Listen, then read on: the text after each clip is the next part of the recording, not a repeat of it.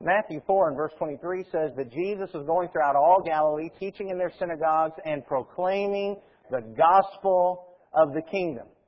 Just a few verses later, we read the Sermon on the Mount. And I just can't help but see that what Matthew is pointing out is that the Sermon on the Mount is, in fact, the gospel of the kingdom that Jesus was preaching. We're going to be studying this sermon. We're going to be studying the gospel of the kingdom because it is the gospel. It is the good news of Jesus Christ.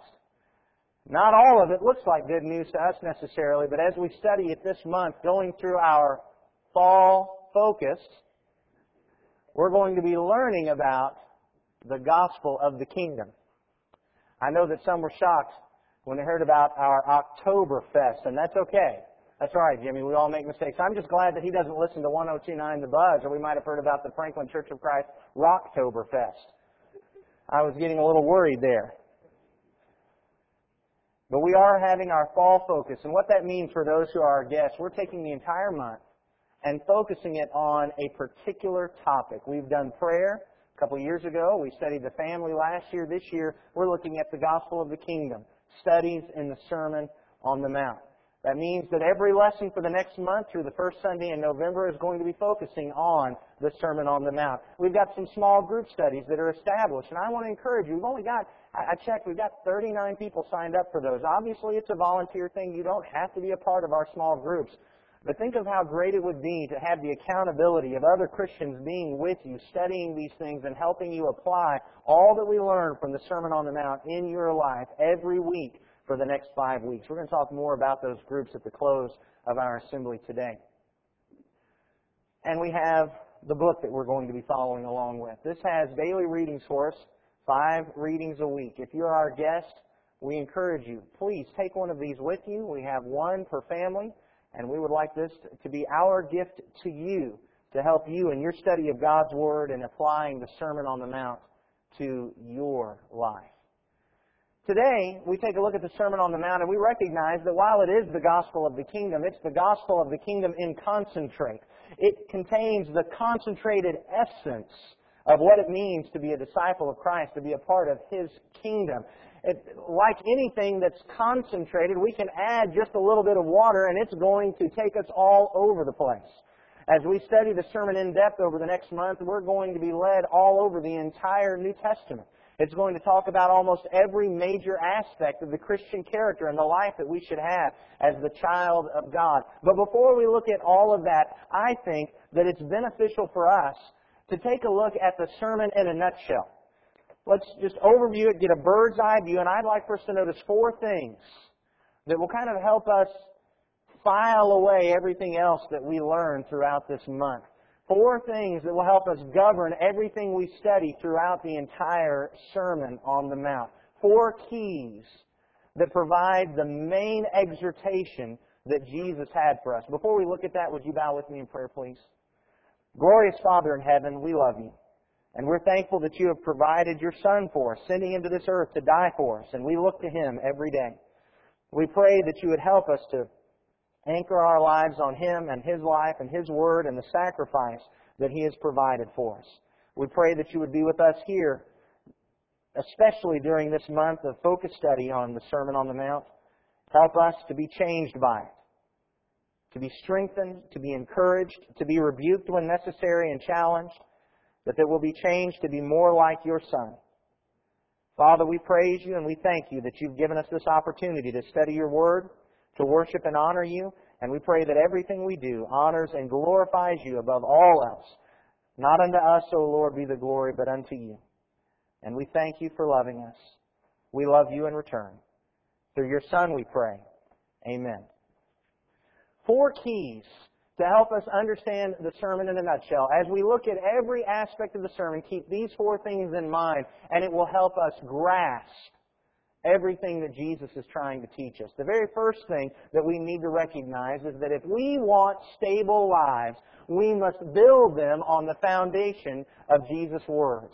The very last thing Jesus says in the sermon in Matthew chapter 7, beginning at verse 24, Therefore, everyone who hears these words of mine and acts on them may be compared to a wise man who built his house on the rock. And the rain fell, and the floods came, and the winds blew and slammed against that house, and yet it did not fall, for it had been founded on the rock. Everyone who hears these words of mine and does not act on them will be like a foolish man who built his house on the sand. The rain fell and the floods came and the winds blew and slammed against that house and it fell and great was its fall. As Jesus concluded this lesson, he gave his takeaway, his summation, his here's the point. And it was, if you want a stable life, do what I say. He provides a picture for us. And the way we need to picture this is there are two men that are building houses, and let's just picture that they're next door neighbors. They take a look at their lots, and one of them sees it, it's nice and level, and he just starts to build his house. But the first one, uh, the other fella on my left, he sees this foundation is just sand. And so instead of getting out his bricks and his mortar, he gets out his shovel. And he starts digging away because he wants to get to the bedrock. And this is dreadful work. Can you just imagine in the Middle Eastern sun with your shovel out there, just digging shovelful by slow shovelful, getting this dirt and sand out of the way until you finally came to a bedrock. The fellow just started building his house, he's about halfway done. The first fellow finally finds bedrock, clears it off and gets it level and starts building up his foundation to be level with the ground. About the time he gets that done, our other builder's finished. He's living in his house, sitting on the front porch in his rocking chair, drinking his iced tea, watching his neighbor slave away in the sun. And he just sits there with a smug grin. He just says, it's just not worth it. Look at all the work you're doing, and my house is going to look just as good as yours. Finally, both houses are completed, and for a time it looks like that first fellow was just going overboard. What was the point? The houses look the same, they live the same, we as observers look on and for a time begin to wonder, was all that extra work really worth it? And then come the rainy season. And the house that was founded on the rock is fine, but the house that was just built on the dirt, that, that dirt and sand, starts to be swept away by the torrential rain. And our builder who just put it on the sand, he tries to get the sand and the dirt back up under the walls of his house to keep it level, but the rains are carrying it away far faster than he can keep it there. And one day he starts to notice some cracks. And so he tries to shovel some more dirt up in there. He calls Lowe's and says, I need another, I need some more dirt. And they get it out there, but he, he just can't get it under there fast enough. And it just starts to crumble. That's the picture that Jesus has for us. There's going to be a period of time where they all just look the same. Whether they listen to Jesus or not, Jesus says, the one who listens to me and does what I say, that one is like the fellow who dug down to the bedrock. And when the storms come, they'll survive. But the person who listens and just walks on and discards what I say, they're like the one on the sand. And for a time, everything will look the same. For a time, it'll look just like they're both just good, strong Christians, but then the storms will come. And did you notice that Jesus didn't say those who listen to my words and do them won't face storms?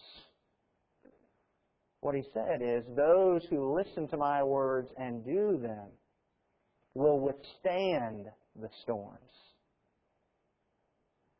How many people do we know who appeared to remain faithful to the Lord until their parents died.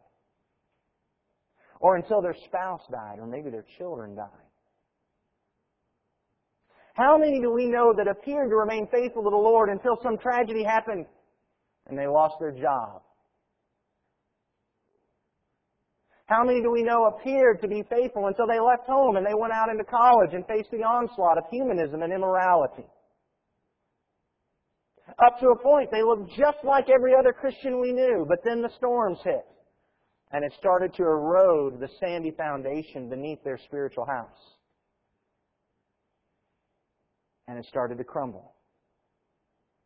And eventually fell. Why does that happen? Because they took the easy road.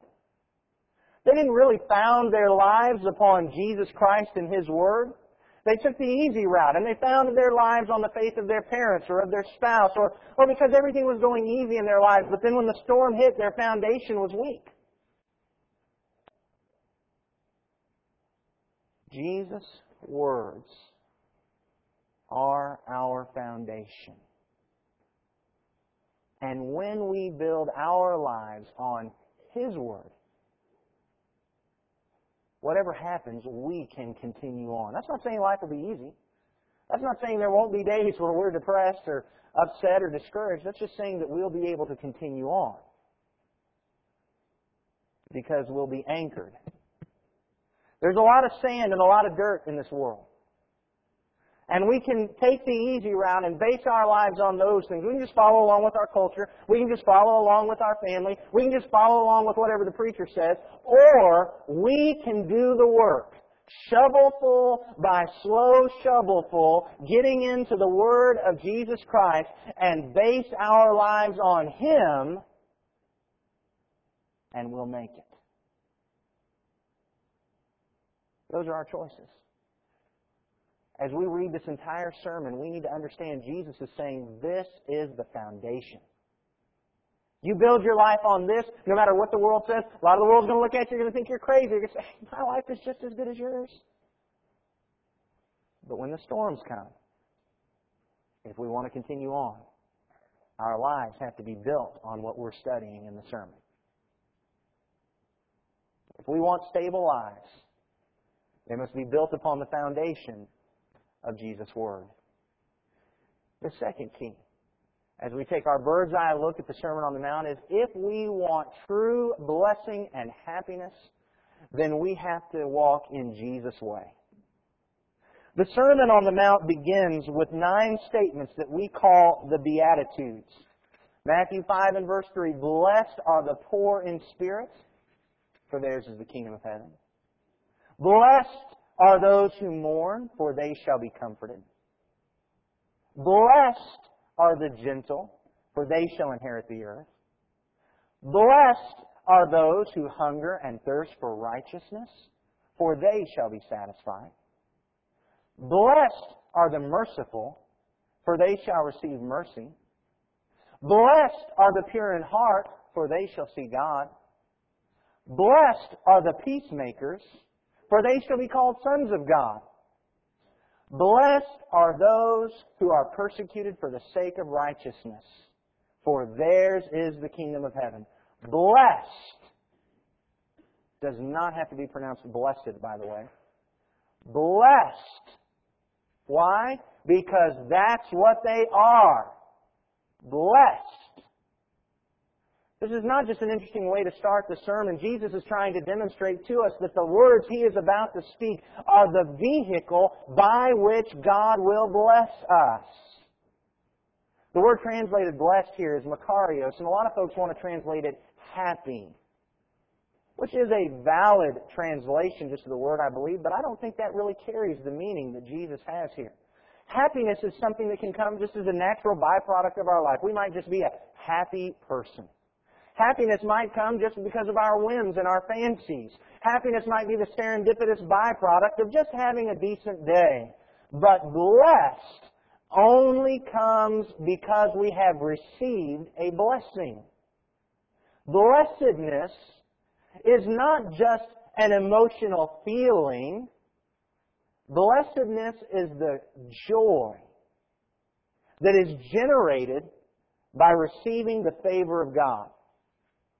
Happiness can come and go by what's going on in our day, but blessedness remains solid when we're walking in the way of God because our God and His blessings do not change. Blessed are the people who follow this. They're the ones that have true joy because they have the favor of God. Now, interestingly, as we take a look at this list, we have a hard time today seeing these folks as blessed. They're the poverty in spirit. That word poor there is a word that means abject poverty. It originally came from the concept of to crouch because that's what you were doing when you were begging people for food. Poverty of spirit. Mourners. The gentle and meek. those who are starving, those who are compassionate and pure in heart, and peacemakers, and those who are persecuted. Blessed. Jesus says we're blessed when that's who we are. Because these are the people who receive the favor of God. Doesn't mean every day is going to be wonderful. It doesn't mean life is going to be a walk through the park, but it does mean that these are the people who receive the favor of God. Jesus is going to go on and talk about people who control their temple, temper, who control their eyes, who stay married to the same person for all of their lives, who tell the truth no matter what it costs them, who stick by their word no matter how much it hurts, who love their enemies and pray for those who persecute them. These are the ones that are blessed. Why?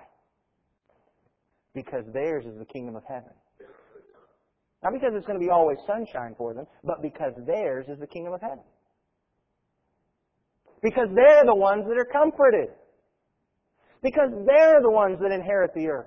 Because they're the ones out of everybody else in the world who get satisfaction because they're the ones that receive mercy, because they're the ones that see God, because they're the ones that can be called children of God, because they are the ones who are following in the footsteps of everyone else who has ever served God.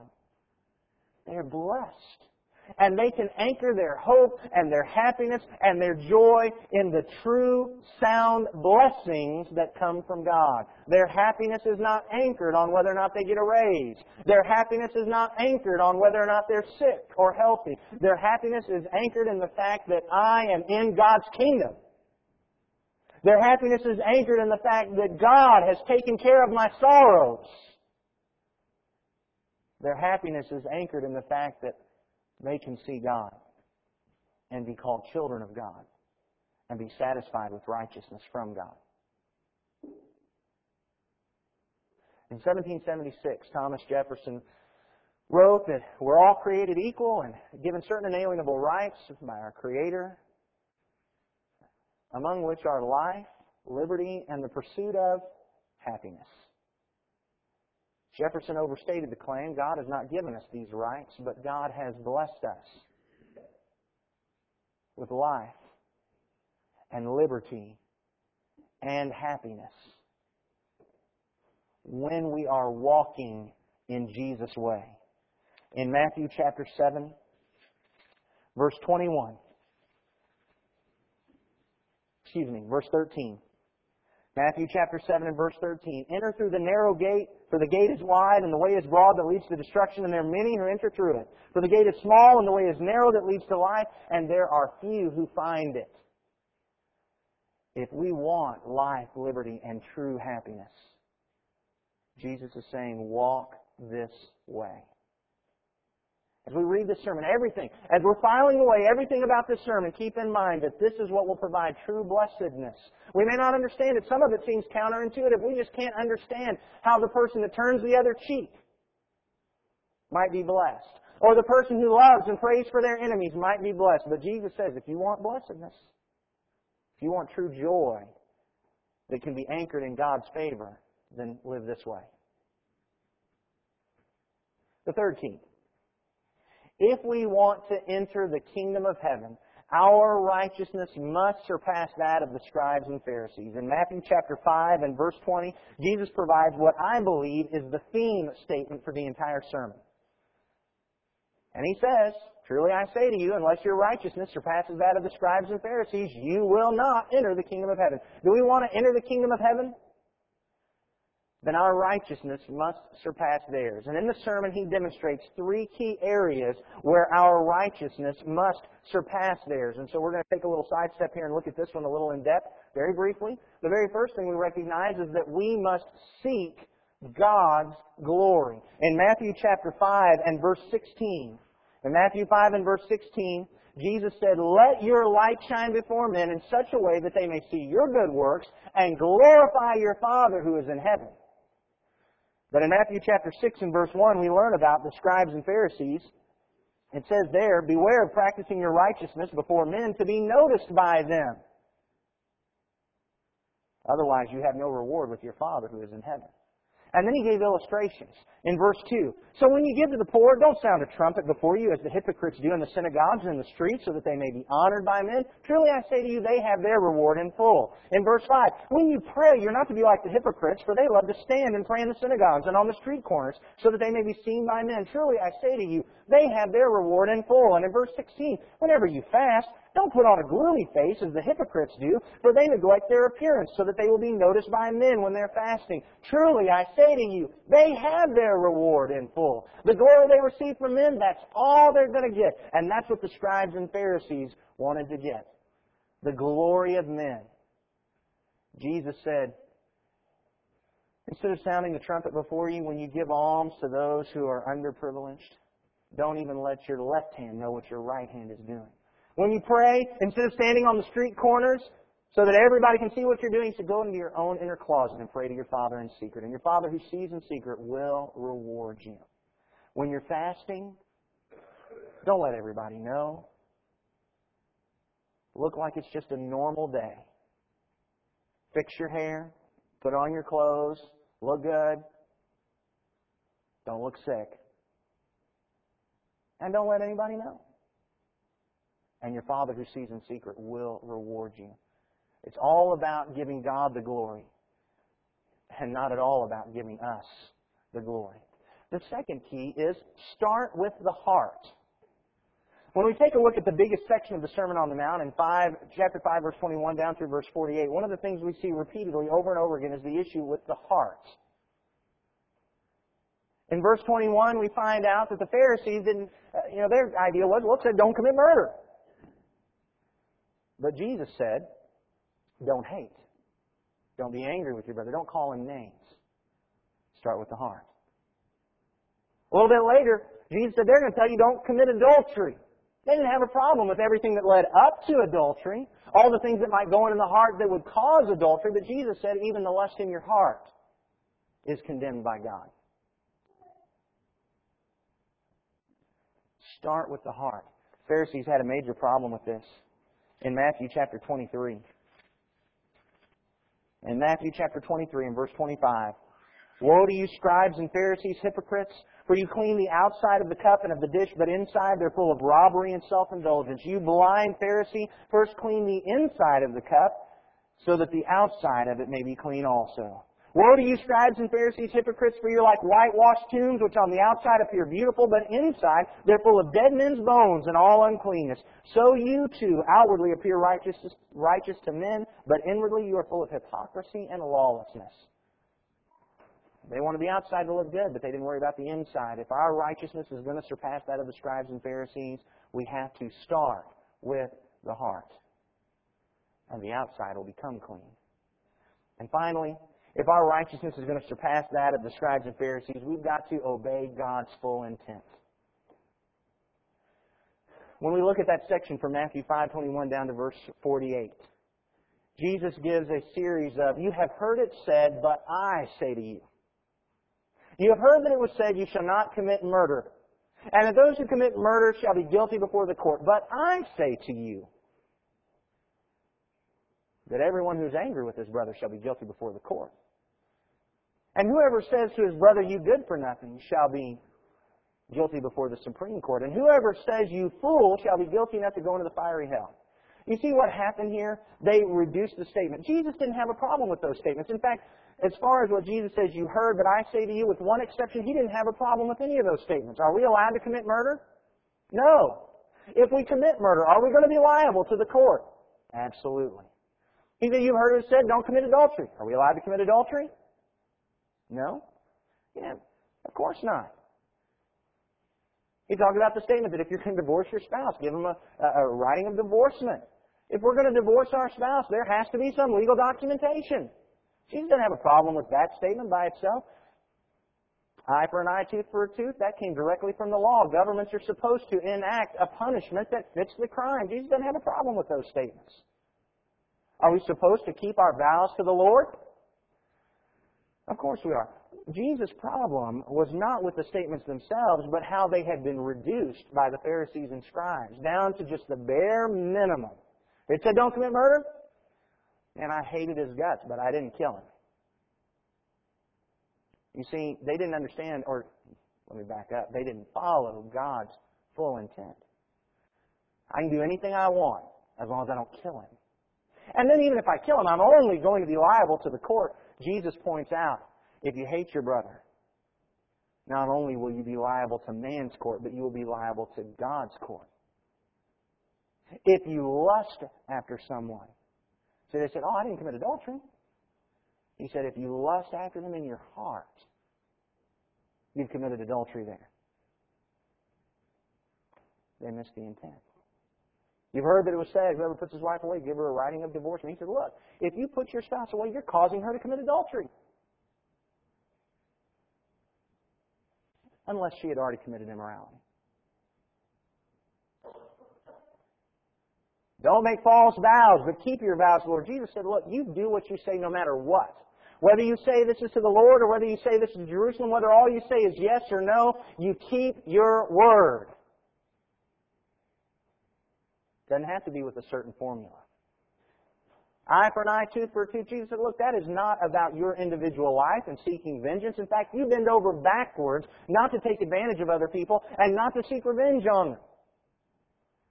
The Pharisees thought that since the command said, love your neighbors, it meant they were allowed to hate their enemies. But Jesus said, love your enemies and pray for those who persecute you. You see, follow the full intent. And this is important because I'll tell you, there are people today who are following in the Pharisees' mindset. The idea, how often do we hear folks say, look, I'm allowed to drink what I want as long as I don't get drunk, because all the command said was don't get drunk. Or I'm allowed to play the lottery, or I'm allowed to go to the boats, or I'm allowed to get on the casino, because all the Bible said was don't be covetous. Or how many, people, hey, don't you talk to me about the dancing that goes on in those clubs or at the high school dances, because all the Bible condemns is lasciviousness.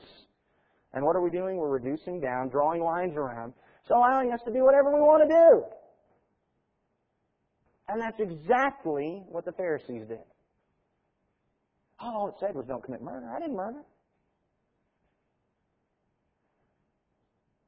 If we want to surpass the righteousness of the Pharisees, as we read the sermon, everything we do, we don't do it because we want to be glorified and we want to look good. We do it because we want God to be glorified.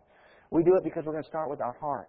The sermon is going to impact our attitude before it impacts our action. And we do it because we want to obey God's full intent. We're not going to argue over drawing lines and figuring out how close to the line we can get. We want to be more like Jesus Christ. And so that's how we study the sermon. If we want to enter the kingdom of heaven, our righteousness must surpass that of the scribes and Pharisees. And the fourth key. If we want to live this sermon, then we have to treat others the way they want to be, treated, the way we want to be treated ourselves. Matthew chapter 7 and verse 12.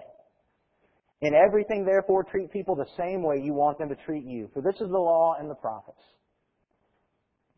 This is perhaps the most well-known statement in the Sermon on the Mount, even if folks don't have any idea where it came from. Dan King was talking in our group meeting last night about having a congressperson. I don't remember her name, but stated this, then stated it wrongly, but then they couldn't remember where it came from. I know some radio show they were talking about it and they were going back and forth. I think it came from religion somewhere. Maybe it was a law for the Jews. I don't know. But they know this law. They know the golden rule. Treat others the way we want to be treated. But despite how well we know it, it's one of the most troubling passages for folks who comment on it because it begins with, therefore. Now we realize that therefore is one of those connectors and we wonder, what's it there for? Because therefore causes us to look back. And we're trying to figure out what's it connected to. And so you go to commentators and they're going to say, well, it's connected to that statement right before it about how God is a loving Father, therefore we ought to be loving. And others will say, no, actually it goes back to earlier in the chapter where it talks about how we judge others. Know, we need to treat them the way we want to be treated. I don't think either of those is exactly correct. I think that Jesus is getting down to his summation and saying, all right, here's the takeaway. Here's the pragmatic rule of thumb. All of these things that we've said all the way along, if you want to do these right, here's what you do. Treat others the way you want to be treated. You want to be properly poor in spirit? Treat others the way you want to be treated. Mourning, gentle, hungering and thirsting for righteousness, merciful, peacemaker, pure in heart. You want to do all that? Treat others the way you want to be treated. You want to shine the light? Treat others the way you want to be treated. Because don't you want people to shine the gospel light for you so that you know how to live? What about that anger thing in 521? I know I'm not allowed to murder, but Jesus said there's a whole lot more. If you want to follow that one, treat others the way you want to be treated. The lusting thing, guys, you want other men looking at your wife, lusting after her? Then don't look at their wives lusting after them. What about honesty? You want people to be honest to you? People say they're going to do something, you want them to be committed to it? Or do you want folks to say, well, now wait a minute, I had my fingers crossed behind my back? Then be honest. Do you see the point as we go along? That turning the other cheek, that one's a tough one. I'm not sure everything that it means, but I know this, that if I treat others the way I want to be treated, I'll be obeying that. How do I want folks to treat me when I have messed up? When I have offended them, or injured them, or insulted them? I want them to give me the benefit of the doubt. I want them to come to me and let me know and let me make correction. I don't want them hitting me back. I need to do the same. See, the reality is, this is the summation. If you want to live this sermon, treat others the way you want to be treated. Give them the same respect and kindness. Give them the same consideration that you want them to give to you. Jesus drives it home with the practical takeaway. Here's the sermon we hear on Sunday. How do I live it on Monday? Everything we read in the sermon can be filtered through this. Treat others the way you want to be treated. Now, make sure, of course, that the way you want to be treated is based upon the Word of God.